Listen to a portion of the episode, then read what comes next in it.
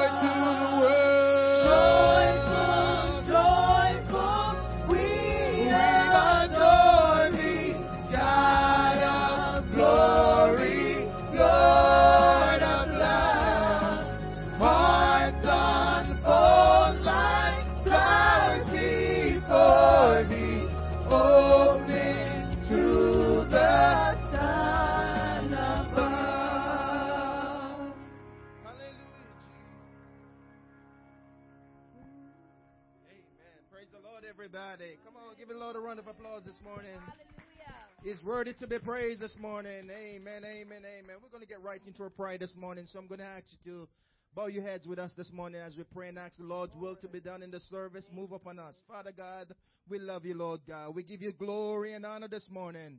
We thank you, Lord God, for one more time to be in your presence where we can worship you, glorify you, call upon your name. You're worthy to be praised. Father God, as we come in your presence this morning, we ask you, Lord God, that you will move among us individually and collectively, Lord God. I pray your anointing upon us this morning. Oh God, upon the remaining portion of our service, upon our praise singers, upon our pastors as they come. Oh God, upon our ushers, our greeters, everyone that involved in this ministry this morning. We ask you, Lord God, that you'll touch them, Lord God. We ask you, Lord God, that you'll move upon us like never before as we give you glory, as we give you all the honor, Lord God. Your name is great and greatly to be praised, oh God. There is none like you. There is none to compare. You are the one that we adore, worship, and praise. And this morning as we come before your present, Lord God, we ask you to move upon us like never before. Oh God, we ask your anointing, oh God, upon us in the service this morning. Touch us, Lord God. Speak to our hearts and our minds this morning. Bind us together, Lord God, with cords that can never be broken. Help us to stand fast, therefore, in this liberty we it made us free, and help us not to get entangled with the yoke of the bondage. We give you all the glory and all the honor as we worship and call upon your name this morning in Jesus' name. Come on, give the Lord another round of applause. He's worthy this morning.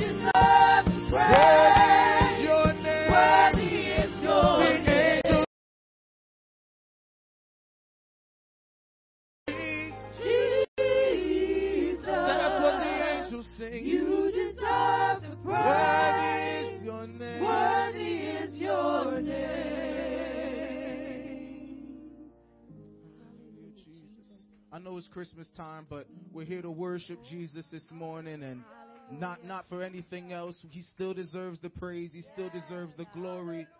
We should worship him every time we have the chance to. Hallelujah, Jesus. Jesus. We bless you, Jesus. We lift you up,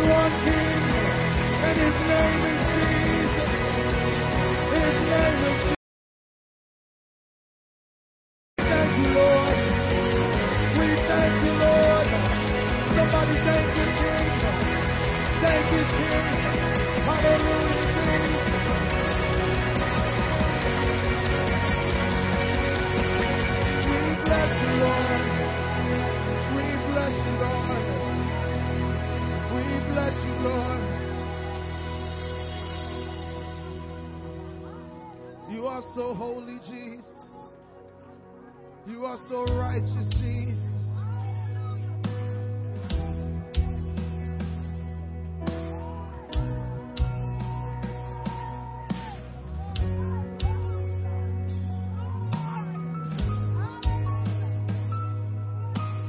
Somebody take a few moments. Hallelujah. This is your time with your King. Hallelujah, Jesus.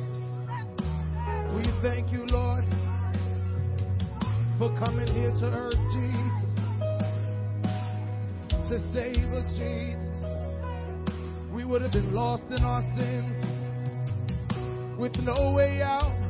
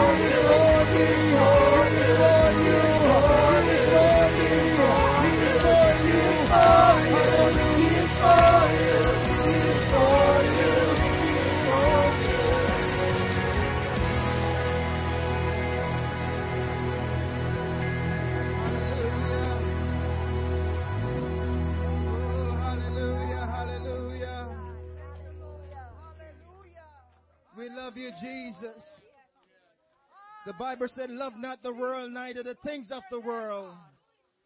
For all that is in this world, the lust of the high, lust of the flesh, and the pride of life. This world give us nothing more than misery.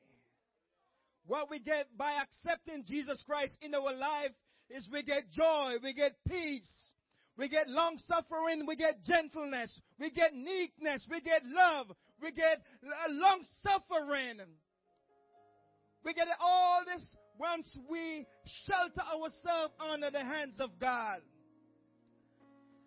Another verse of scripture said, if in this life only we have hope in Christ, we'll be a man most miserable.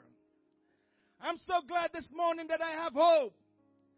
I have hope in a man called Christ Jesus, the one that died for my sin. He died so that we can have life and have life more abundantly. We greet you this morning. And we pray hope that this morning, your hope this morning, and your peace this morning, or that long suffering that you're trying to find this morning, will be in the man Christ Jesus. Don't look to Muhammad. Don't look to another uh, leader. They won't save you from your sin. The only person that can save you from your sin is Jesus Christ. He died so that we can have life and have it more abundantly. We greet you this morning in the mighty name of Jesus. So glad to have everyone in the house of God. The Lord bless you. You may be seated. Amen. Uh, another beautiful day that the Lord has made. We will rejoice and be glad. We have all right to rejoice and be glad in it. Our online congregation, we greet you this morning. And we pray that wherever we are, whatever is going on in our lives, in our mind this morning, we'll find that place in God this morning. Amen. The Lord bless you. Brother Tom, come on up. Amen.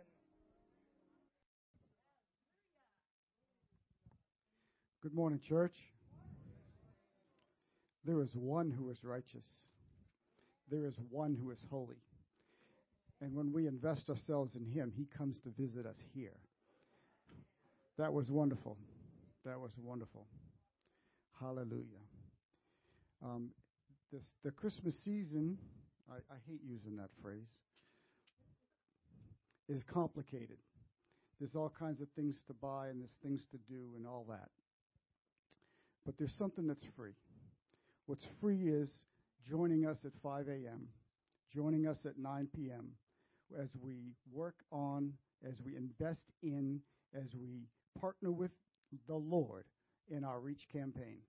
The Reach campaign is going to go on for two years. What we would love for you to do is to join us. If you're not already doing that, please get the link and come join us. It's a fabulous time. And because of that investment, things like this take place today. Amen. The Christmas banquet is going to be on Friday. Today is the drop dead day that you need to make that reservation if you have not already, and we would prefer that you pay because we have to give an absolute uh, dead down, uh, dead drop uh, amount of people that are going to attend uh, on Monday, tomorrow. We need to do that because uh, hotels need to make their plans. $60 for adults, 35 for teens, uh, 13 to 17, and 10 for the little ones. I, I'm looking forward to seeing you there. It's going to be a great time. It always is. Watch night service is the following Friday, Friday the 31st.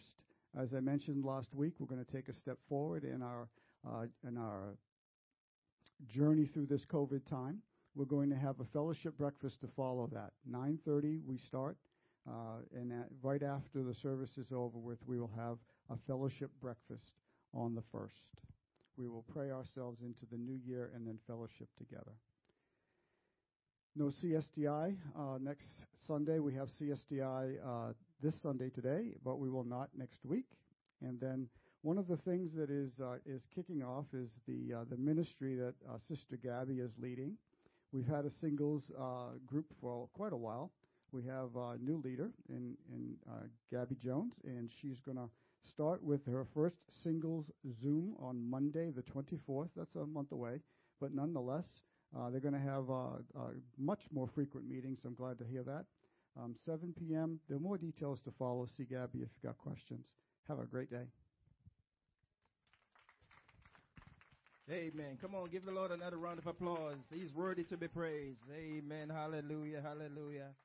Amen. I just want to echo two things that Brother Tom said. Um, our our our uh, prayer. We we have seen great things happen in our prayer, our AM prayer. God's been answering prayer, and God is doing a lot of good stuff. So, if you don't have the link or you want to be a part of what's going on at our 5 a.m., especially our 9 p.m. prayer, would advise you. We will recommend you to see one of us, myself, Brother Henry, um, Pastor, Sister Patrice, somehow for you to get the information to join our prayer link. It's been powerful things are happening over the airwaves, and God is answering prayer. Amen.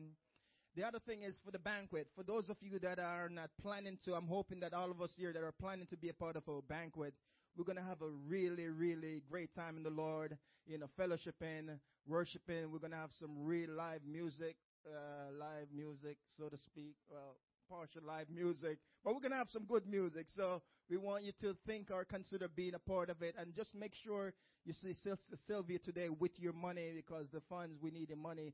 And um, for those of you that haven't yet decided, hopefully you can decide to be a part of it. And also one other thing that he also, Brother Tom mentioned, we're in our REACH program. And for most of you that are here this morning, our online congregation, you know we're in our building fund uh, project right now. If you have not yet partnered with us or been a part of the miracle that God is going to do in this hour, we are advising you, we're recommending you, we are admonishing you this morning to be a part of the miracle if you have not yet done so. Um, we have our uh, uh, REACH program. Our building is behind me. You can see it in front of me or uh, in front of you. You can see the building on the media screen. Amen. Uh, 17,000 square footage. And that's what God is preparing for us. But we need your funds. We need your fund. We, we, we, we're hoping by latter part of spring of next year we'll be in our new building. That's our ultimate goal. Um, but the only way we can uh, get in this goal, uh, we need 1.5 to 1.7 to 2.5 million. If you know someone that want to be a blessing, especially this time of the year, amen. Next year you can write it off as tax.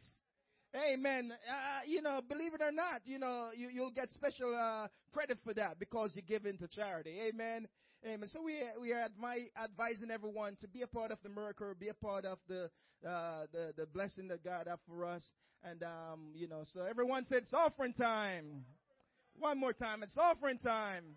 Amen. Give generous this morning. We have two envelopes. We have one for the tithes and offering. Brother Tom's going to raise that one up to his left, and Brother Henry have the one for the Reach program. So if you have or you want to contribute something towards a building fund project, you put it into the envelope. Please make sure you fill out your forms legible so that we can put the credits where the credit goes. That way everyone can be a part of what's going on. Amen.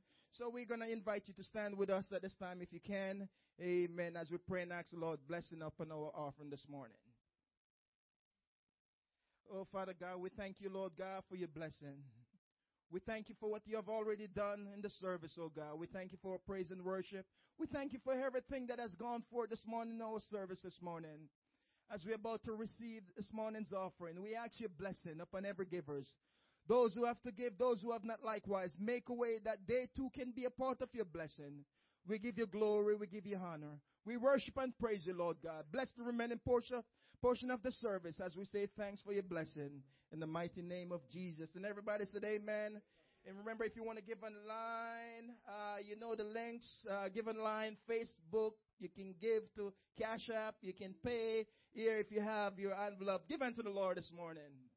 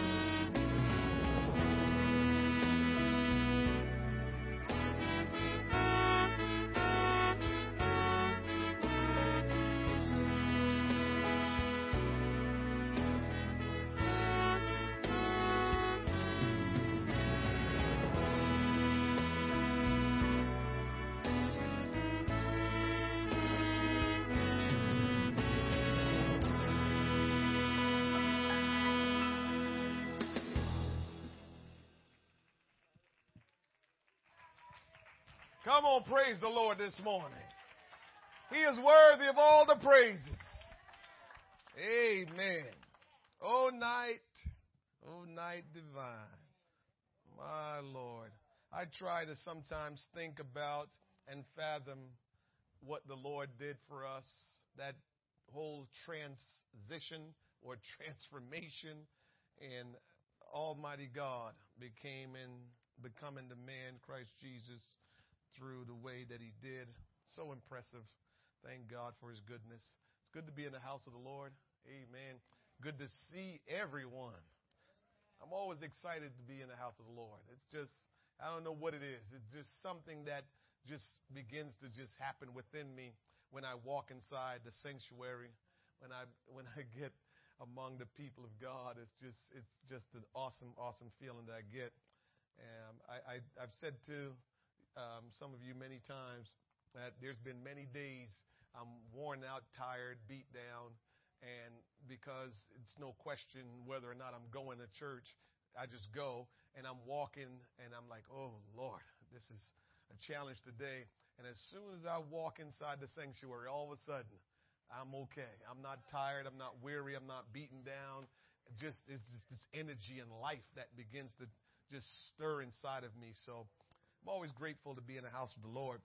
I want to thank um, the men that filled in last week in my absence and just ministering to you.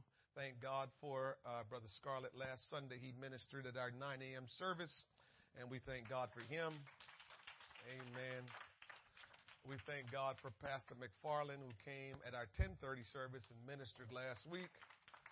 Amen. And Brother Henry, he took care of Bible study on Thursday evening. And so we're thankful for what God is doing, and we will continue. I know, and I tried to warn you, um, so you're not blindsided, and and and you're not. Um, I don't know what's the right word um, to to say, but um, I try to warn you. The way it looks right now isn't what the way it's going to look, you know, three or four or five years from now.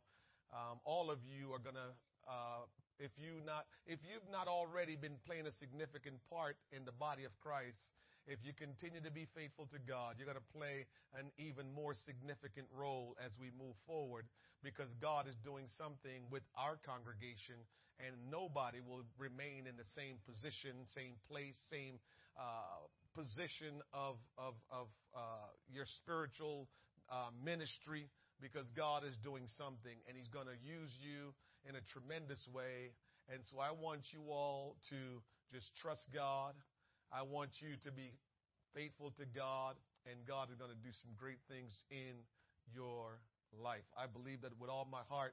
Um, every time I see the building, um, I'm just so impressed about um, what God is doing. And every every day, even while I was on vacation, I try to really shut it down. Um, for those of you, I encourage you. I always encourage you take vacation. Take vacation. Don't just, you know, you know, get off from work or have vacation time from work and do nothing. Oh, I'm just going to do a staycation. Stay home. Take vacation. It, it, it is really helpful to you um, because your mind processes differently when you are around the vicinity of where you live than when you're not around. Because that's really what it's about is the processing of your mind. And once you are in the area where you continually do what you do every day, your mind is working a different way. When you are away, that mindset says you have no responsibility now. It's just different. And that's what allow your mind to get some kind of um, you know, relaxation. So take vacation whenever you can.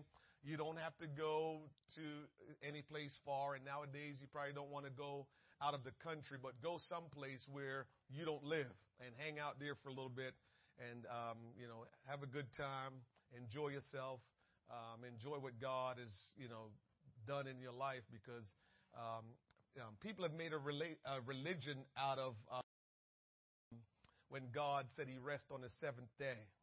And um, it's unfortunate that we've made a whole religion out of that. But all God was saying was, you need to rest one day a week. Because remember, God don't get tired. So he didn't need to rest. So, so people took that and run with it. Say, oh yeah, you know, this, it's the Sabbath. You got to make sure. Uh, that's not what he's saying. He's saying take a rest day, and we don't do good at that to begin with. We're always going.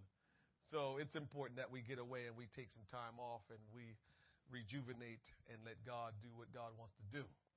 I um, I mentioned last week or week before last that every year we give an offering to Christmas for Christ, the Christmas for Christ offering that we give. Uh, it's an offering that goes to um, newly started churches where uh, man of God and his family, woman of God and her family go and start something for the Lord. And basically, all they're doing is saying, we're going to establish a church to reach the community where God sends us. Every community need an apostolic church. It is God's will that all be saved. And the method that God has chosen is to establish churches so people are able to have a family of God that they belong to, that they can be saved. Think about it like this. All of us come from a home and we have families. Well, God is establishing that in His kingdom for you. So He gave you a natural family. Now He wants you to have a spiritual family because that's the eternal life that you will live through. So all of us need a church. And for people that says I don't need a church, well, the Bible says God is coming back for His church. He didn't say I'm coming back for individuals. He says I'm coming back for a church without a spot or wrinkle or any such thing. So if you're not a part of a church, the church, then he's not coming back for you. So you can't just chill and say, well, as long as I believe, you know, I believe and I read my Bible and I pray. That's not good enough. That's not good enough. That's not what God wants. That's not what God commands. You have to belong to a church. So it is important, you know, for us to always support whatever um, the church is doing because we want people to be reached. We want the gospel to preach and it takes money. You know, sometimes you don't stop to think. You need video screens, you need microphones, you need chairs. Um, there's so many things that you need to make sure. And you know how you all are nowadays. You know, we're so sophisticated. Back in the day, you can have church under a tree, and people satisfied with that. You just make sure you're, you know, you sweep it clean, and people didn't care. They they was cool with it. All they cared about was they were getting the word of God. Y'all ain't going no place right now when the when the preacher say, just meet us under the tree. Y'all not going there. What kind of place is that? Under the tree. Oh no. So the bottom line is it takes money to operate God's kingdom. And so when you give, you are given to the reaching of the lost and for reaching people and for helping people get saved. So in a few minutes, I'm going to have you come and pull an envelope like we do. I know that we have our reach program that we're giving towards our building fund. Um, I know we give tithes and offering. I am not unaware of those things, and I'm not um, um, trying to get you to give what you don't have. But here's what I'm saying God gives revelation in different ways. The other day, I said to you, this is a lot of things that I say, I say from experience or by the Spirit of God. So most of what I'm going to communicate to you is because it's the Word of God or the Spirit of God directed me to say it. Here's what I said to you when we started our Reach campaign.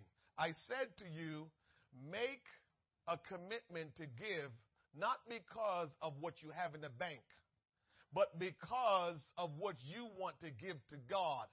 And don't worry about what you have to give and not have to give. Most of us, when we make a commitment, we start calculating in our mind. Okay, I have this. Okay, I will make this. Over this course of time, I will have this. And that's how you give. Well, that's natural giving. When you give spiritually, what you say is, what do I really want to give, but I don't have it to give? And that's what you say, I'm going to give. And so when you say you're going to give something that you don't have, now what you have just done is put God on the spot. Quiet. So I made a pledge the other day and put God on the spot. I haven't had a raise in 11 years on my secular job. And out the blues the other day, they gave me a 30% base salary increase. I said base salary because, know, every once in a while they throw in some um, bonuses, which I'm hoping they throw in, Brother D. I'm hoping they throw in soon. But the point is, base salary raise is no joke. They gave me a 30% base salary raise. And I was just standing in the back and reminded myself, I, I was reminded probably by the Spirit of God that, Wayne, remember, you made a commitment to give what you didn't have. That's what I'm trying to communicate to you. I made a commitment to the Reach program to give what I didn't have. What I made a commitment for, I did not have in the bank account. I didn't, I didn't look at my bank and say, well, I got that, so let me just pledge that. And that's not what I did. I made a commitment to give what I didn't see. And here comes Jesus. And that's all I was asking you to do. Make a commitment to give what you don't see because he gets put on the spot. Now he has to work because guess what? It's his kingdom. He wants to build your faith and he wants to bless you. Watch it now.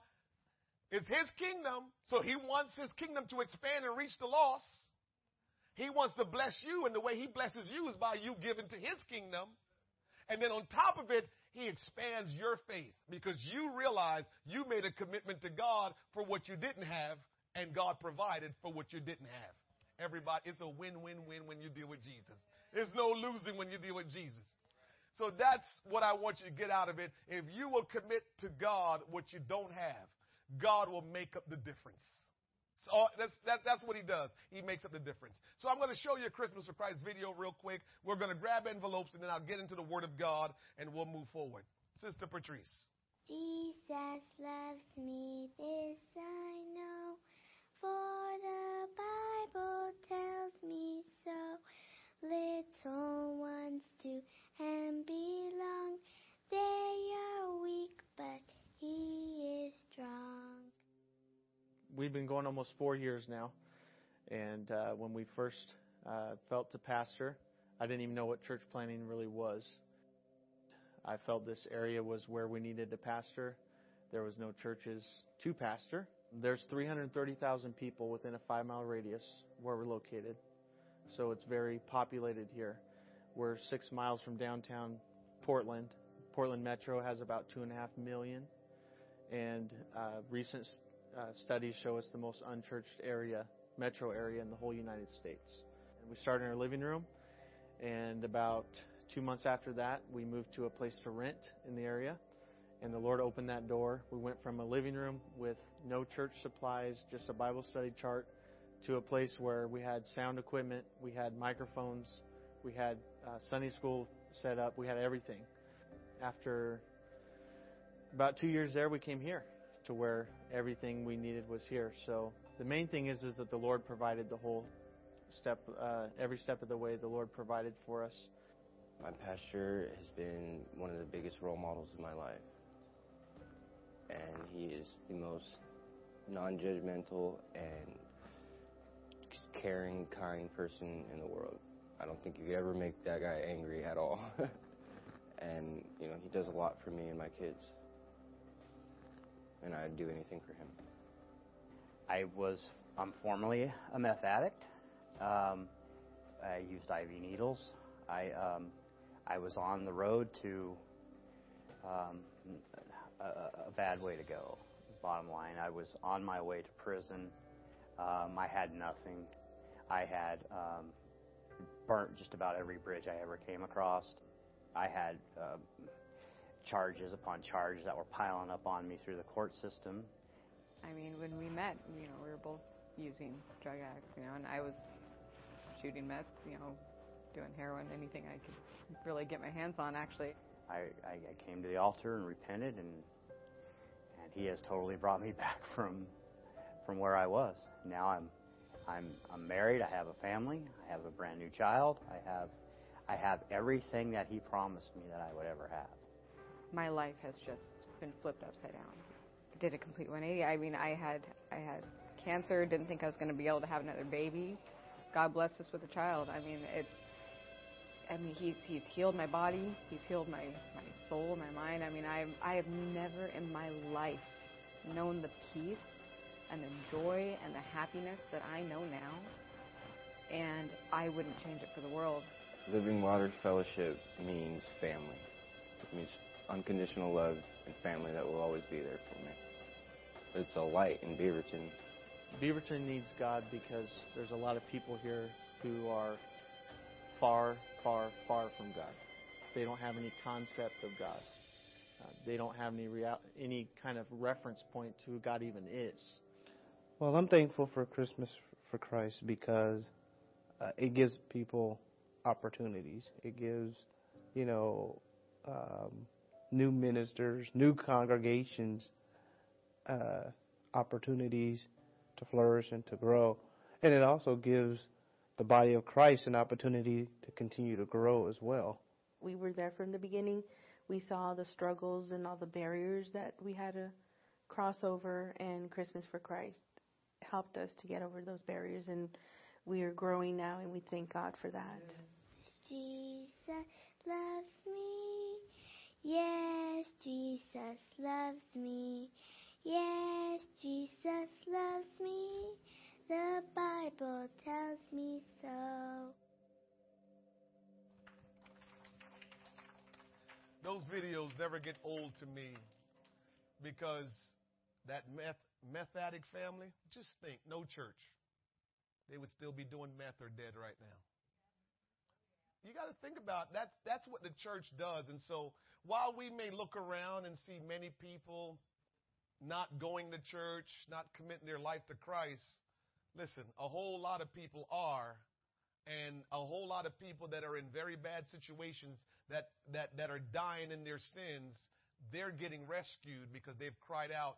God has sent them a church family and a church so they can be saved.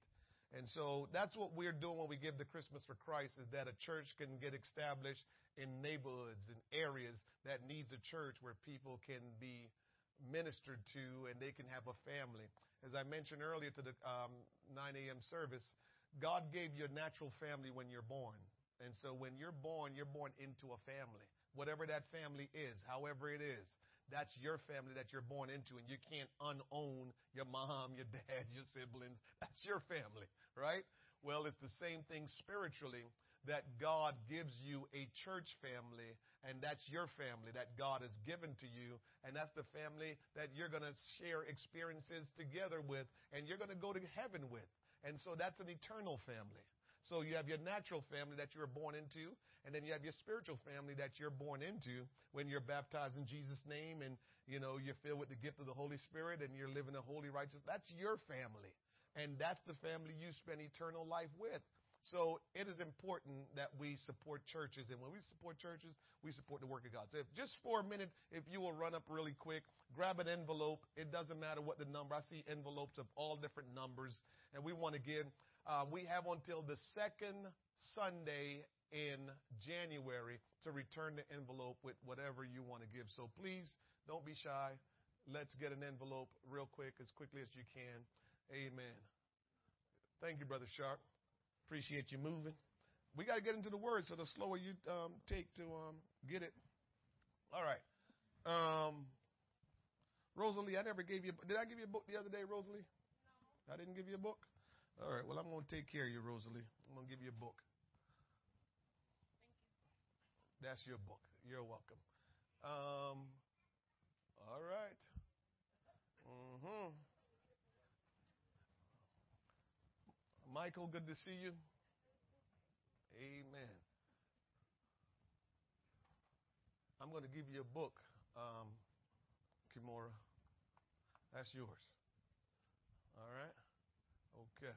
Make sure you read it, Kimora. It's a daily devotional, and um, it teaches you how to start your day every day with Jesus. Teach you how to, I'll, I'll give you, let me take your John. John. Amen. Hallelujah. All right. Um, I want to turn somebody on to something here, get something started. I'm just going to take you. You're getting Kimura. Rosalie, you drink coffee? All right. I'm not messing with you messing. Yeah, give, give it to somebody that's going to use it. Uh huh. Who, uh, I don't know who used this. All right, well, I'll hold on to it till somebody tell me. All right. Amen. Well, I think we're there. Online congregation, you know, unfortunately, sometimes these are little things that you miss. Okay. Also, on your way out, on your way out today, we have our Bread Bible reading list. And this is a list of scriptures that if you start following these lists of scriptures from January 1 through December 31st of 2022, you will read the entire Bible. So this, these are lists of scriptures that you can read every day. This will help you, Kimura, when you, um, you know, when you go through your devotional. You, um, this will give you the scriptures that you need to read every day. So make sure you pick up one from Brother Tom. He has them, and it will help you with your scripture reading every day. Amen. Brother Sharp, did I give you a book the other day? All right. Okay, I got to take your Brother Sharp now. All right. All right. Um, Mariah, where you go to get coffee? All right, Mariah, come on. Come on. That's right. That's right, Mariah. That's right, Mariah. Uh, y'all can talk about me all you want in this church. Because I know you're saying, why he keep forcing Starbucks on us? Because I want to. That's right. So y'all better, you better just, just be comfortable with it. Amen. I started first, I first started going to Starbucks because, and most of my life, that's kind of what I like to experience is experience. So I remember started going to Starbucks and um, a group of folks was with me and they said to me, um, Rosalie, they said to me, why you go to Starbucks all the time? You know, these are Dunkin' Donuts people, Wawa people. I'm not knocking them. I'm just saying, okay. Wawa people, Dunkin' Donuts people, right? And so they said, why you go to Starbucks all the time? I said, come on in with me. And so I said, they followed me, a trail of people followed me. So I went up to the counter and I ordered my drink. And I said, when I ordered my drink, I said to the barista, well, the cashier, I said, the last time I was here, I ordered a passion tea or a black tea lemonade, and it wasn't quite the way I wanted it. Oh, Wayne, we're so sorry. They said, we're going to make you one today, and if it's, we hope to make it perfect. If it's not, just let us know, but we're going to make you one today. That one will be on the, on the house. And here is another, um, um, um, a card, a gift card that you're able to buy another one for free the next time you're in Starbucks. They gave me my drink that day for free, and they gave me a coupon for the next time I visit for free. And they were really nice to me. And I looked back at my crew. I said, "Do they do this at Dunkin' Donuts, or do they just tell you how many sugars and trying to you know kick you out the door real quick?" so so so so that's why I go to Starbucks. It's not because of anything. I don't. I, you know, I none. I just I just like to experience good service, and they treat you real good there, right? And so when you go to the other place, all they want to know how you want it, you know, and then boom, boom, boom, boom, boom, try to get you out the door. And if you're trying to order donuts and you don't hurry up and order, they get frustrated with you. All right, Matthew chapter one verse 18. Let's stand. We're going to go to the Word of God. Amen. I recommend Wawa over um, Dunkin' Donuts. Well, you can go and make your coffee the way you want it. You know what I mean? I mean, at, at Dunkin', they standing up over your stuff, making your stuff, doing. You know, I'm good. Let me go to Wawa and make my own stuff. Man, I done gave made Wawa and Starbucks money this morning. They need to throw something back, kick something back to me. Amen. Oh, Lord help us. Amen. We're glad to have guests with us today and have everyone here. This is this what we call the Sunday before Christmas. Amen. And for all the extra spiritual people that want to tell me they don't believe in Christmas, I hear you. I'm not mad at you. I hear you. I hear you. But sometimes you got to put things in perspective, and that's what I try to do. Put things in perspective. So uh, if I dig a little deep, if I stay on the surface, then I can say, yeah, I don't believe in Christmas. But if I understand what the whole idea was when they came up with it, I will search and find out my reasons for why I want to celebrate Christmas. And so we'll probably deal with that a little bit this morning. So we'll see how the Lord leads us. Matthew chapter 1, verse number 18 the word of the Lord says, Now the birth of Jesus Christ was on this wise, when as his mother Mary was espoused to Joseph before they came together, she was found with child of the Holy Ghost. Mary pregnant, her and her husband did not have sexual relations. Then Joseph, her husband, being a just man, a man of God, and not willing to make her a public example, was minded to put her away privily. Her husband, who was a man of God, looked and realized this woman that he was contracted to marry, she was now pregnant with a belly. And he know he did not have any sexual relations with her. And so he's like, what in the world? But we give Joseph a lot of credit because he didn't try to embarrass her. He didn't try to belittle her. He just was a just man and he's saying, I know this wasn't by me because I know I didn't go there. And so the bottom line is, this is not my child. And so I need to just not marry her anymore because these are reasons for not marrying. And so he was contemplating how he can put her away privately without a whole lot of ruckus. But while he thought on these things, behold, the angel of the Lord appeared unto him in a dream, saying, Joseph, thy son of David, fear not to take unto thee Mary thy wife, for that which is conceived in her is of the Holy Ghost. So while he pondered, while he thought about what should he do, how should he handle the situation, God spoke through his angels or angel. And the lesson in that is when you have difficult situations, challenging situations, please don't just off the cuff start making decisions and doing things about it. Ponder it and pray.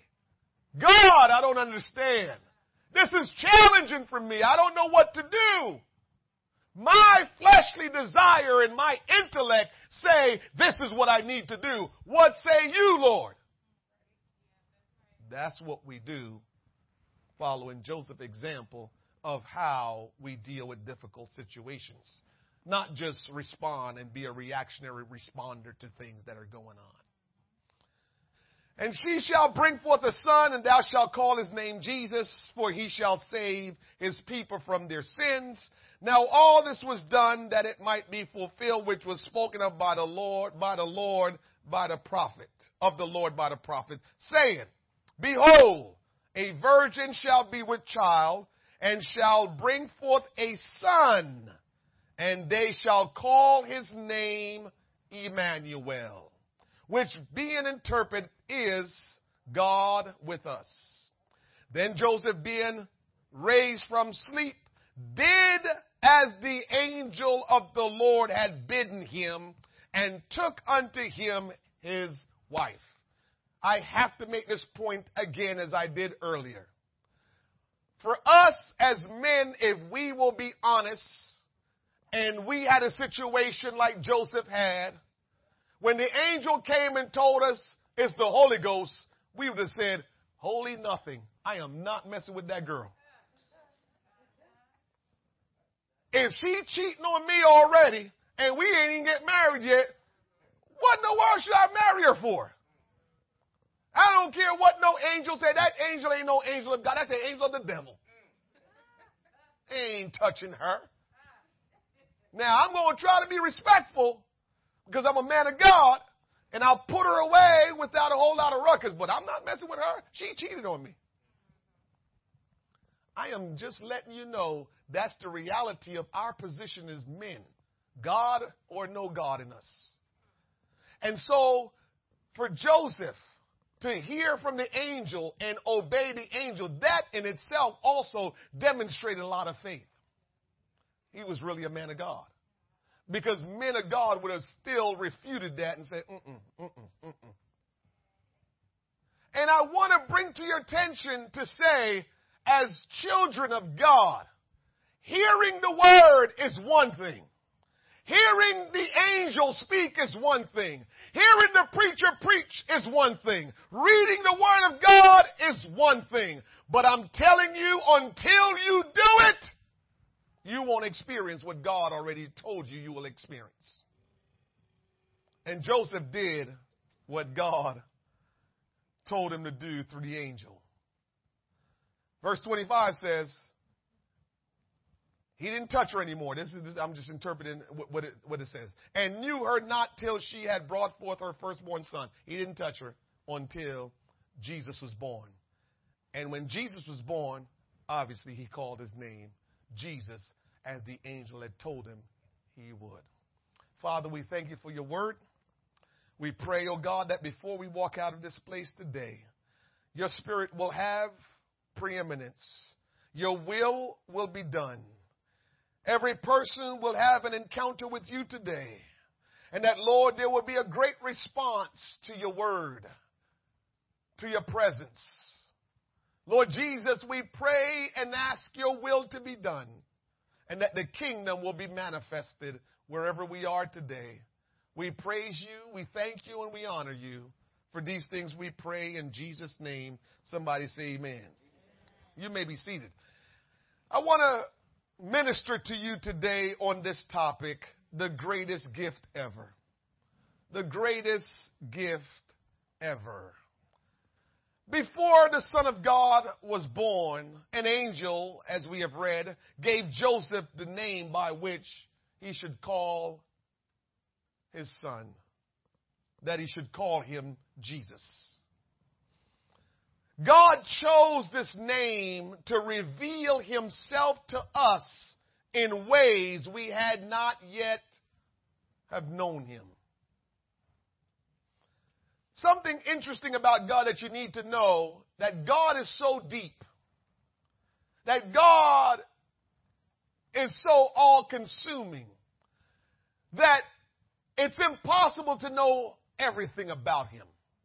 And so we must continue to search or to seek him because the more we seek him, the more he reveals different aspects of who he is to us.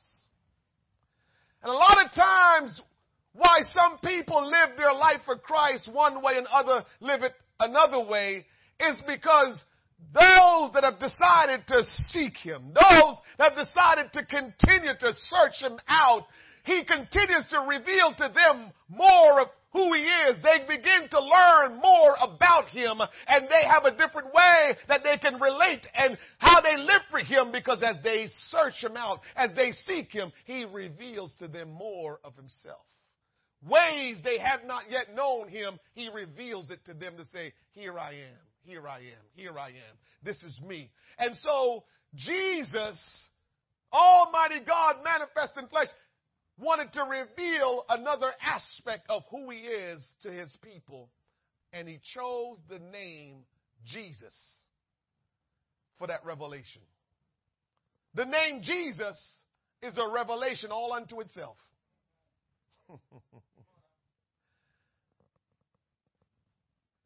The name Jesus literally means Jehovah or God. When you hear Jehovah, the word Jehovah and God, same thing. So Jehovah, our Savior, is what Jesus means. Or it could mean Jehovah is salvation. But the bottom line is the name Jesus revealed God as Savior. The name Jesus revealed God as our salvation. In Isaiah 7 and 14, the prophet says, Therefore the Lord himself shall give you a sign. Behold, a virgin shall conceive and bear a son, and shall call his name Emmanuel. The name Emmanuel means God with us. As I studied the scriptures, seeking and searching out what God wanted us to hear this morning, I asked the question when I saw Emmanuel. All these years I'm reading it. All these years I'm preaching about it. But last night and few nights before or whatever, I said as I looked at that text and I said, God, why are you giving us this? Why are you telling us that you will be Emmanuel, God with us, when you have proven already you are with us. Emmanuel means God with us. But what I'm saying is, God is already with us, so why God need to come be with us? And so I wanted to get some clarity in that because God with us to me didn't make a whole lot of sense if you look at it from just your understanding of Why would God need to be with us when God is already with us? Just think about it. When he led the children of Israel out of slavery, out of Egypt, wasn't he with them? When Moses met him at the burning bush and he spoke to Moses through, uh, uh, from the bush, wasn't God with him? When Adam was in the garden doing his thing, wasn't God with him? So what God need to be with us anymore for? That's the question that I asked. And I want you to know that when you read your Bible and study your Bible, you need to ask questions too. God will answer you. If you have the right motive for why you're asking the question, God will answer you. So why was Jesus God with us? Remember this. Jesus literally means what we said. Jehovah is salvation or Jehovah our Savior. Therefore, when we say, or when the Bible says, Emmanuel, God with us, what the Bible is telling us is that God will manifest himself and become our salvation. Emmanuel, God with us, means different from God being with us. God is with us before Jesus manifested himself. God was with us by his spirit. You couldn't see him, but he was with us. He did for us what he needed to do. But until Jesus, we never behold him. And he was never our salvation. He made a way for salvation, but he was never our salvation. So when he says God with us, what he's saying essentially is God would manifest himself as the man Jesus Christ for the purpose of salvation. Also, God will manifest himself as the man Christ Jesus so we can know him. The Bible lets us know that no man had seen God at any time. So before Jesus, God did his business invisibly. You couldn't see him, but he was still working. He identified that he was the Lord God Almighty, but you couldn't see him. So he was invisible in how he conducted his business. But the day was coming when he had to become visible and he couldn't just continue to exist invisibly. God with us is God becoming our salvation. Hear me this morning. No salvation, or should I say, no Jesus, no salvation. We only have salvation today because God became man and became our salvation. Before Jesus became man, before God became man, salvation was only safety. Salvation was only I rescue you. Salvation was only I keep you safe. That's all we had before Jesus came. When the children of Israel was led out of Egypt, was, was led out of Egypt by Moses by the authority of the word of God, they was led to a place of safety. They had the word of God when they were there, but they were led to a place of safety, not a place of eternity. So before Jesus, salvation was only protection, rescue, safety. It was never eternal. Jesus is Almighty God, Jehovah manifest as human, that we may know him and that he would be our salvation, not lead us to salvation. It's a difference in you being led to salvation or you having Jesus as your salvation. when you are in Christ, you are now living in eternity. We, we, we, we're missing this thing. We're thinking that I need to just live for God so I can go to heaven. You don't need to go to heaven when you have Christ because once you're in Christ, heaven is a sure thing. You just have to be in Christ first because in Christ there is eternity. Outside of Christ, everything is temporary. Preacher, how can you say that? Because Christ is eternal. He showed you that He came, He died, He rose Himself, and He lived forevermore.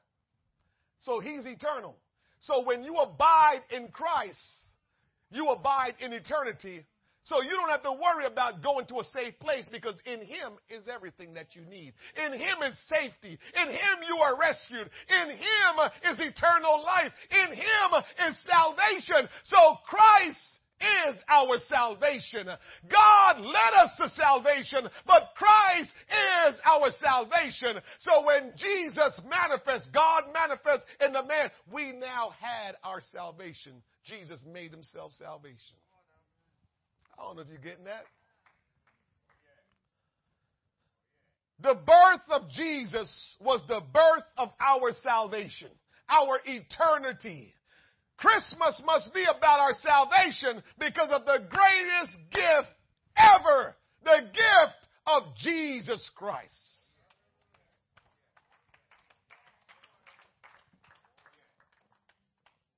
Help us, Lord. Help us. In John chapter 1, verse number 10, speaking of Jesus, the scripture says, He was in the world and the world was made by him, and the world knew him not. He came unto his own, and his own received him not. Don't be alarmed when it looked like the people you think supposed to be living for God aren't living for God. He came unto his own. His own received him not. But as many as received him, to them gave he power to become the sons of God, even to them that believe on his name. So here we go again.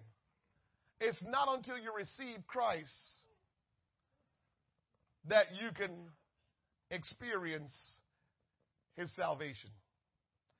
You can't just hear the preached word or read the word of God and receive salvation. You must receive Christ. I gave the example this morning, Jamali, that if someone come and knock on your door trying to sell you something you don't want, when you open the door and they said, "Oh, we we want to, you know, see if you're interested in some vacuum cleaners."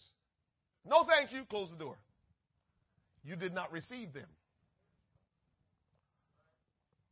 You hear a knock on your door and you come out and someone is saying, We can give you a chance to win a $1,000. You said, Okay, tell me more about that. Come on in. You received them. That's how we need to look at did we receive Jesus or not? Did we just dismiss what we hear? Or did we entertain what we hear and begin to do what we hear? Because in order to receive Jesus, you have to entertain him and then you have to do what he tells you to. That's how you receive him. But if you just close the door, reject what you hear, and go on, then guess what? You rejected Jesus. God became our salvation when he manifested himself as Jesus Christ. He didn't provide a way of salvation, he became salvation.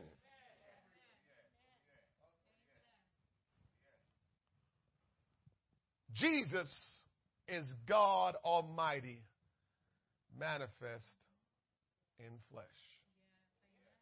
He was unseen all the way up to a little over 2,000 years ago, and then he became seen. In John chapter 14, verse 8, the scripture says, Philip said unto him, Lord, show us the Father, and it sufficeth us. Jesus said unto him, Have I been so long time with you, and yet hast thou not known me, Philip? He that has seen me has seen the Father. And how sayest thou then, Show us the Father?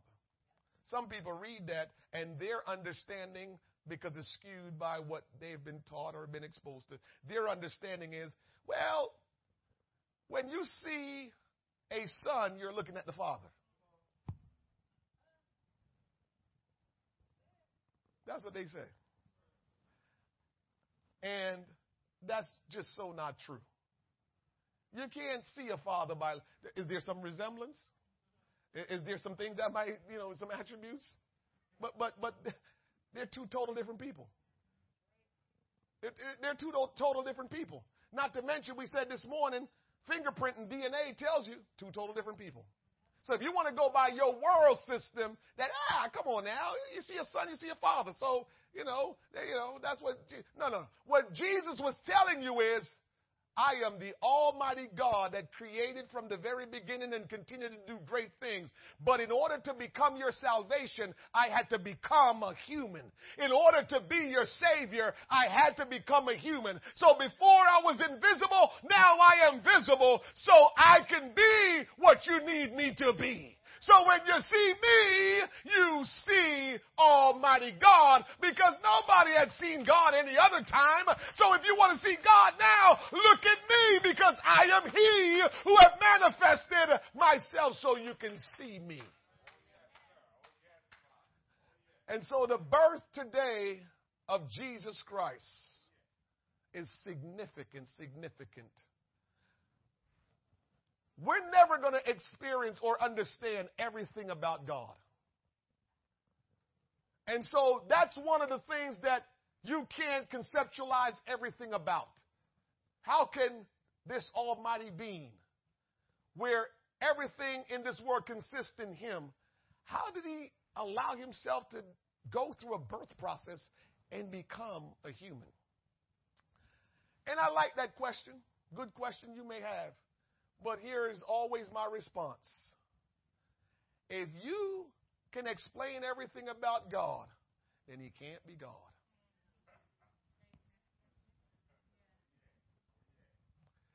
If you think you're going to know everything about God, he can't be God. The Bible says he is omniscient. You know what that means? He's all knowing. That's a unique attribute. So you and I, we're not all knowing. So there's some things about God that we will never know until we meet him face to face. So if you can explain clearly how Almighty God, the invisible being, became human, it's all right. But the scripture still says that's what happened. That's what happened. You're not going to explain everything about God. You can't explain everything about God. You can't. You can't. You know one of the things is fascinating about God? One of the things we all struggle with. He says, I want a tithe from all of you. Every earn, everything you earn, I want 10% off the top. I don't want no questions asked. I want 10% off the top. Take 10% to my house and put 10% into the offering plate. That's what I want. You know, everybody got all different kind of things. But here is the interesting thing if you have lived that, what's interesting about that? When you do that, it seems like you have more than what the 90 says that you have. I can't explain that. Now, one time I was able to get a little glimpse of what that means. Wintertime. Right, Ethan? And I remember, you know, you, you know, I always remember giving my, my, my tithe. And little subtle things. Snowstorm. Didn't have no shovel and somebody just came by the house. I got a shovel for you. I like, like to give you a shovel. How much do I owe? Here's no shovel. Little things like that. Little things like your refrigerator is going. Somebody's getting ready to move to Florida, And they can't take their nice big refrigerator that they just bought five weeks ago down there with them for whatever the reason. And they say, I got a refrigerator here that I can't take with me. Would you like this refrigerator? And your refrigerator is broken, getting ready to go. On the last leg, a little water coming from underneath the bottom. And now you get you a $1,200 refrigerator for free. You didn't have to spend no money. I got a little glimpse of how tithing worked, but that's not all. I don't know all the detail about it. I'm just giving you an example of how God does things that is supernatural and miraculous, and you will not be able to understand or explain away everything that He does. So don't you have to, you don't have to feel nervous about when somebody says, well, how did God become human? I don't know all the details to that. That's one of those things I will never figure out until I meet him, but that's what the Bible says. That's all you just said. That's what the Bible says. I won't be able to figure out all that. That's what the Bible says. Mm-hmm. To see and know Jesus is to see and know Almighty God because they are the same. The name Jesus is the supreme revelation of God's character. For Jesus is God manifest. So the name Jesus doesn't also, it, it represents him being what we say our salvation. That's what the name, name Jesus, God, our salvation. But there's so much more to the name. If this book that I gave away that, that says Jesus, you need to read that. It's not only that his name is the revelation of, of salvation, but also it reveals his divine nature and some of his attributes, which includes holiness. This is why he says, Be ye holy like I am holy, because he wants you to be like him in every way that you can be like him. He wants you to be like him. So that's why he says, Be ye holy. So some of his attributes include holiness. It includes righteousness. It includes mercy and truth and love and grace and omniscience and omnipotence. Those are natures. Those are attributes of the Lord Jesus Christ. But God had those. And so Jesus just revealed that because now you can see it for those that lived in that time. The Old Testament proclaimed God's love, and we know God loved us, but it wasn't, or, but it was by revelation of God's manifestation in Christ that we realized the depth of God love, God's love. What do you mean by that? God has said that I love you with an everlasting love. He said all that stuff in the Old Testament. But there is nothing greater. This is why love is always giving of yourself. Love is not me buying you things. Love is not me giving you things. Do I, when you love somebody, do you give them things? Yes. But the real true test of love is the giving of yourself to an individual. Real test of love. That's, that's, that's, for God so loved the world what did he do? So all the time he spoke of love in the Old Testament, when he came on the scene in the New Testament as the man Christ Jesus, he says, not only am I saying it, but I am it. So that's another reason. So when you hear that scripture says, for God so loved the world that he gave his only begotten son, just say it like this in your head. For God so loved us that he became human and surrendered himself as the lamb slain for our sin. He gave himself for us because he loved us. And so in the Old Testament, it talks about his love. In the New Testament, when he manifested himself, he showed you his love by his actions, by being love. Bible says God is love. Uh huh. In Christ, God demonstrated his love in greater measure than ever before. Jesus is the greatest gift ever. The birth of Jesus Christ was the greatest gift that's ever been given to you and me. When Jesus decided to manifest when the fullness of time had come and decided this is my hour and this is my time, I am now going to go through the process of becoming a human so I can save my people from their sin. That is the greatest thing that you can ever receive from Almighty God. For without it, you had no future. Without it, you had no hope. Without it, you had no Savior. And so when He says, I'm going to be born, your salvation was born.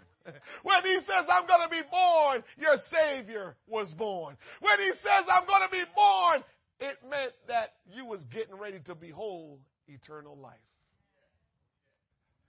Uh-huh. Uh-huh. Jesus, the greatest gift ever.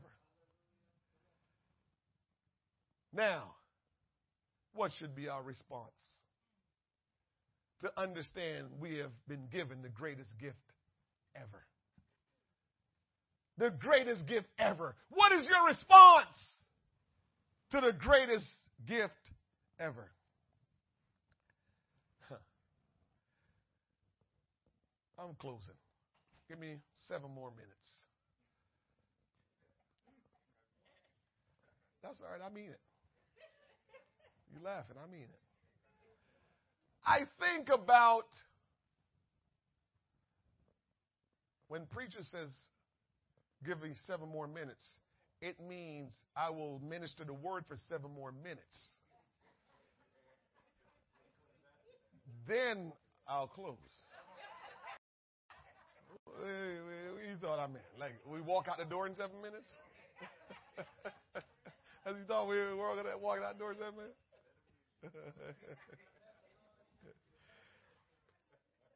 Listen to me. When I thought about Jesus being the greatest gift ever, my mind immediately went to a child at Christmas time. Some of these kids now, they make lists.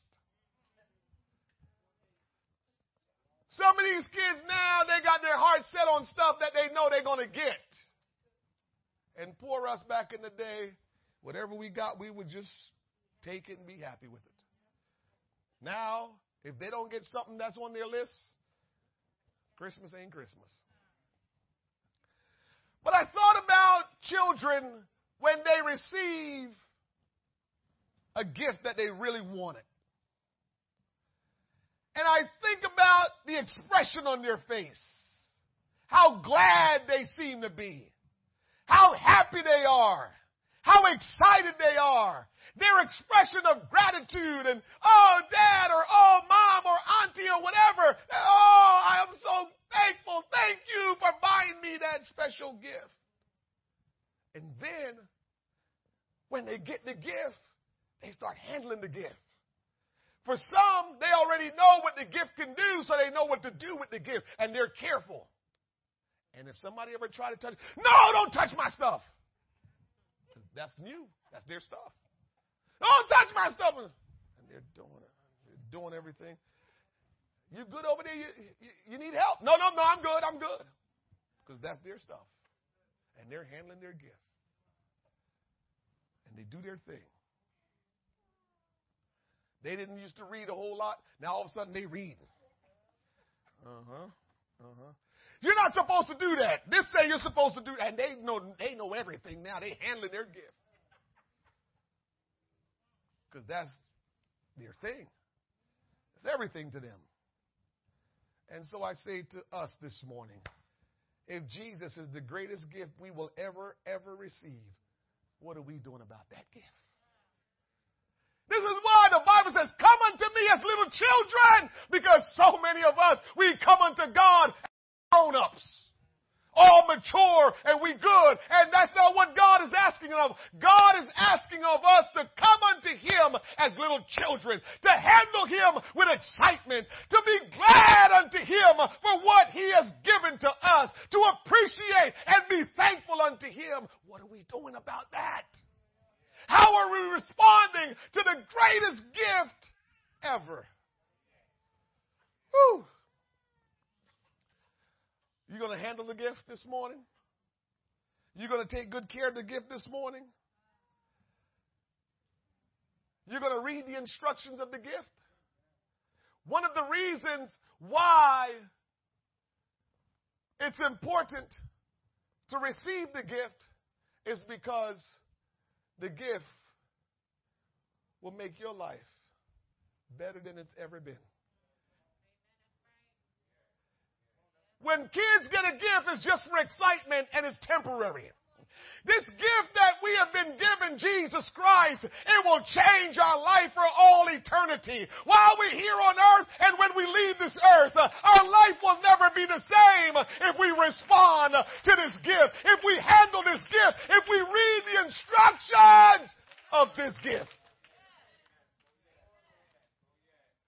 This gift says you must repent and be baptized.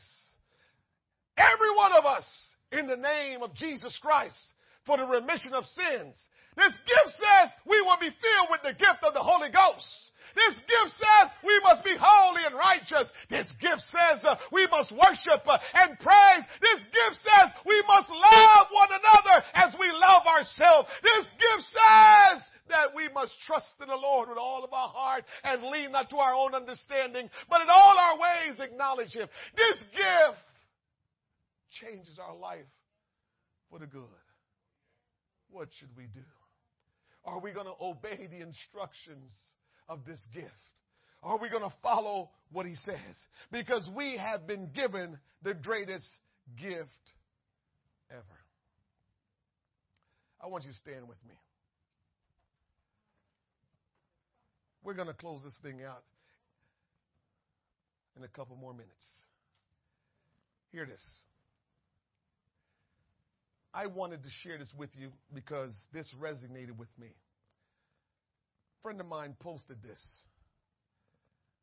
A study was done during a brutal study at Harvard in the 1950s. Dr. Curt Richter placed rats in a pool of water to test how long they could tread water. On average, they would give up and sink after 15 minutes. But right before they gave up, due to the exhaustion of them trying to tread water, the, the researchers would pluck them out of the water, dry them off, let them rest for a few minutes, then put them back in the water for a second round. This is a study being done. In the second try, how long do you think they lasted? Remember the first try, 15 minutes.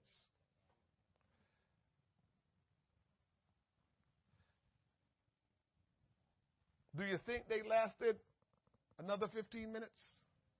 Another 10 minutes? Another five minutes? No, they didn't last that long. They lasted 60 hours. from 15 minutes to 60 hours. Rats can tread water 60 hours. Somebody just confirm it that have some experience.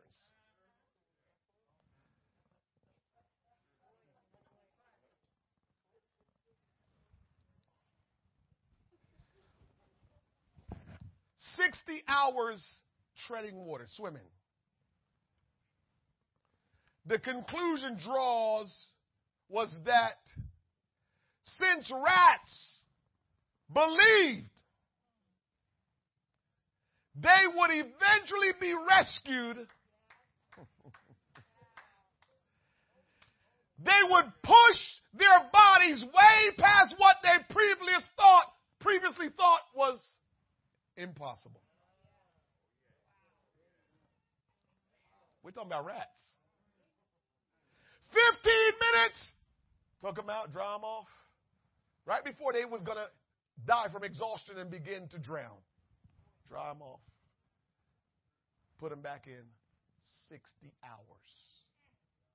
Because the whole time in the second round, their mindset, whether they have mine or whatever it is that they have, is that I'm going to get rescued. I'm going to get rescued. I'm going to get rescued. I'm going to get rescued. And so 15 minutes go by, I'm going to get rescued. 20 minutes go by, I'm going to get rescued. Hours go by, I'm going to get rescued. And so they kept on treading water. They kept on swimming because in their understanding, I am going to get rescued.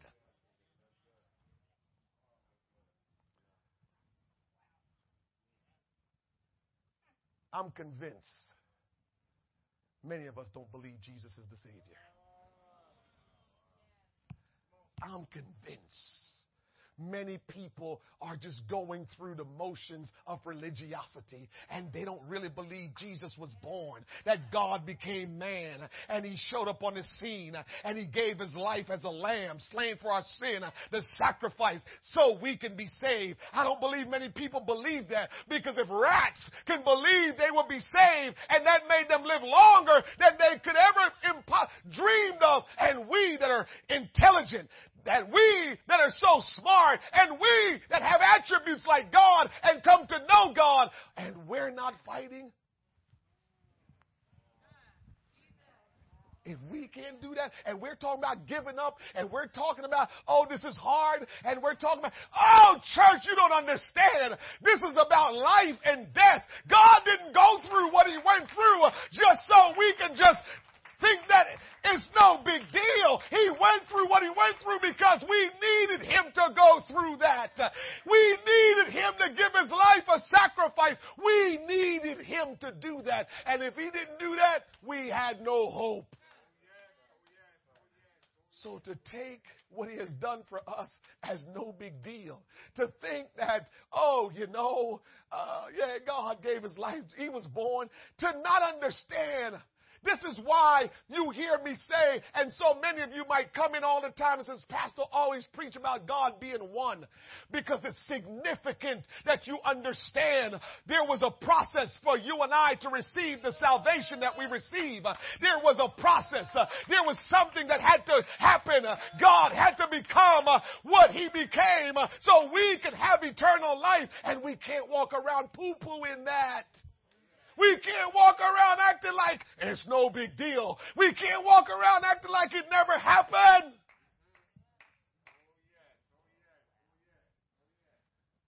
We can't do that. And if we do that, we're going to miss out on what eternity is all about. Because God went through too much to come to this earth. All these Christmas carols about Jesus Mary, did you know? All of that stuff. If we understand that this is not just some figment of our imagination, this is not just some some some some fantasy.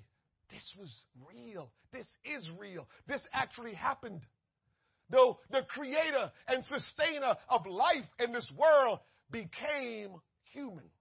Because that was the only way we can have salvation. Are we going to let rats, rats, rats have better sense than us? Are we going to let rats understand that when they have hope, you continue until the hope rescue you?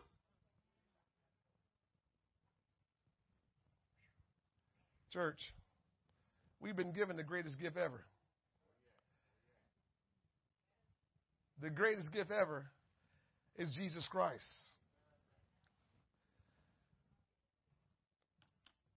The greatest miracle ever is the gift of Jesus Christ.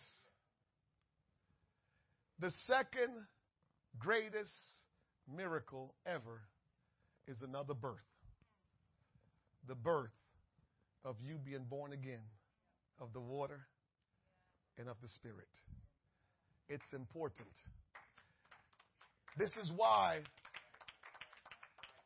this is why, unfortunately, if you really want to be saved, you can't just go to any church.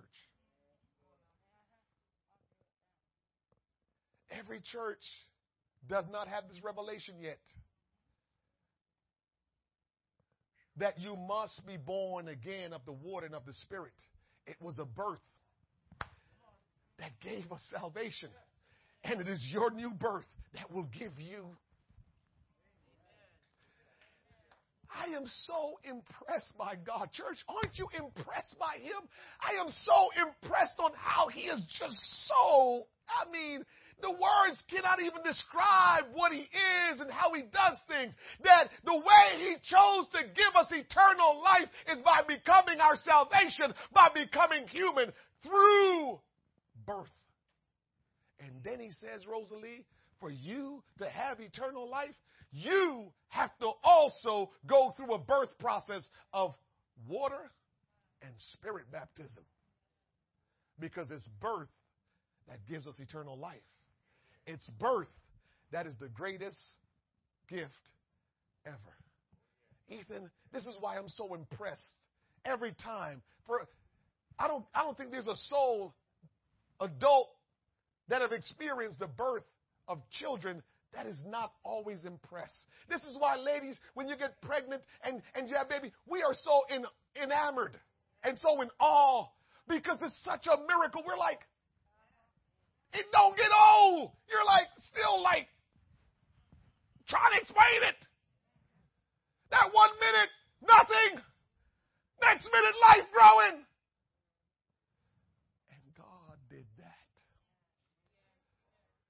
He went through that process. The one that created us went through that process. Don't ask me how. Don't ask me how. I don't know how he went through that process, but we read some things there when he told um, um, Joseph, Mary had nothing to do with this. This was all the Holy Ghost. Joseph had nothing to do with this. This was all the Holy Ghost. Uh, and so I don't understand it all in detail, but that's what he did. He came through the birth of the Virgin Mary. Greatest gift ever to mankind. And for mankind to receive that gift, the first thing mankind need to do is follow the instructions of the gift. Repent of your sins. Be baptized in Jesus' name be filled with the gift of the Holy Ghost. When you worship God, when you praise God, when you thank God, when you are just grateful to God for all that He has done, then guess what? You're able to just begin to feel and receive the power of the Holy Ghost falling on you, and you will begin to speak another language that you've never spoken in. That's the evidence that you know the Spirit that He promised me is now dwelling in me, and now I am just speaking in a language that I don't know. But this is how you respond in obedience to the gift. And if you have gone through that process in responding to obedience, then every day you're supposed to look into the Word of God to see what the gift is telling you to do. The gift of eternal life, the greatest gift ever, was Almighty God becoming the man Jesus Christ, born of a virgin and given us salvation. That's what we need to be thankful of. In this holiday season, guess what? Just know that you've been given the greatest gift. Be thankful. Many of us have suffered loss over this past two years. You might as well say we've suffered loss. Sister Brantley just lost her brother. I mean, so many people it is so bad in the in, in the suffering of loss now that you know before you you know you can go to someone and say, "Hey, you know I'm struggling. Just lost my mom. Just lost my dad. Just lost my grandfather, or whatever it is." And you're saying, "Pray." Now it's so bad you can even go to anybody and say, "Hey, pray for me," because why? They might be going through the same thing. That's how much loss we have struggled with. Mariah, she just lost her mom. You know the situation with my father-in-law and my father. We, we have lost. And if we dwell on life now about all that we've lost, it will destroy us. We have to think about we have been given the greatest gift ever. And if we will follow the plan of salvation, if we will obey God and take Him at His word, no matter what we have experience the hurt, the pain, the suffering, the struggles, the loss, that we know that we have a hope that one day, one day we won't have to struggle anymore. One day we won't have to go through this pain and this hurt anymore because our salvation has come over 2,000 years ago. He was born into this world and his name is Jesus for he is God manifest that has come to save his people from their sins. Let's praise God this morning, this afternoon. Father, we praise you and we worship you. Oh, we bless your name, oh great God. We thank you today. For there is none like you. There is none like you. There is none like you. Oh God, we thank you today, Lord God, for we come unto you now as little children, Lord God. We're in awe of you, Lord God, and we're so excited for what you have given us. We're so thankful, Almighty God, for your goodness and your mercy and your kindness. Great is the Lord and greatly to be praised. Somebody give the Lord his just due praise today. Somebody express Oh, their thanksgiving unto the Lord today. Somebody cry out to Him. Be grateful unto Him. Bless His name. The Lord is good. His mercy everlasting and His truth enduring to all generation. Oh God, we love you. Somebody today make up in your mind to surrender your life to God. Make up in your mind to respond in obedience to the gift that you've been given the gift of Jesus uh, that you may experience salvation and eternal life. Somebody make up in your mind today uh, to say, God, uh, I will respond to the gift. Oh, with thanksgiving, with appreciation, uh, with excitement, with joy, because you have given us the greatest gift uh, we can ever have. Oh God, have your way in our spirit. Uh, have your way in our heart. Have your way in our mind, our soul, and our spirit, Lord God. For there is none like you. There is none like you.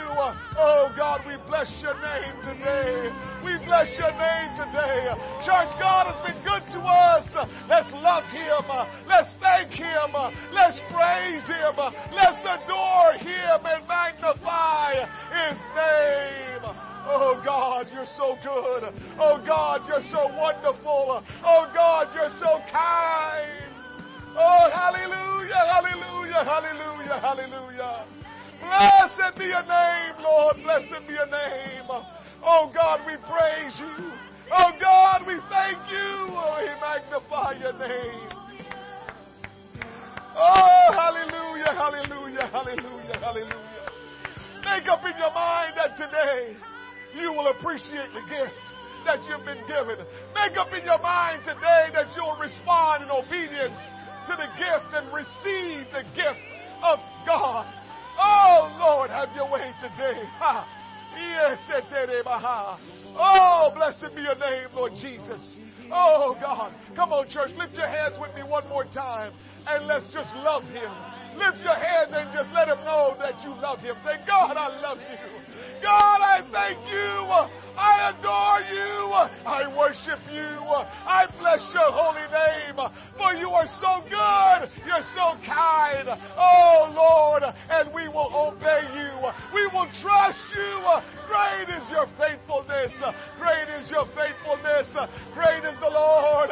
Oh, God, bless this church like never before. Let the power of the Lord overshadow this church. And let the strength of God rest upon us. Use us, Almighty God, to be a blessing, oh God. Use us, Lord God, to demonstrate and express your goodness. Oh, hallelujah. Lord, as we go from this place today, let your hand be upon us. Let your will be done in us as we give you the praise and the honor. Oh, hallelujah. Somebody give the Lord a shout of praise today. Hallelujah. Hallelujah. Oh, we love you, Jesus. God bless your church. We love you. We appreciate you. We want you to have a great rest of your day. And hopefully we see you on Thursday for Bible study. Amen. God bless you in Jesus' name.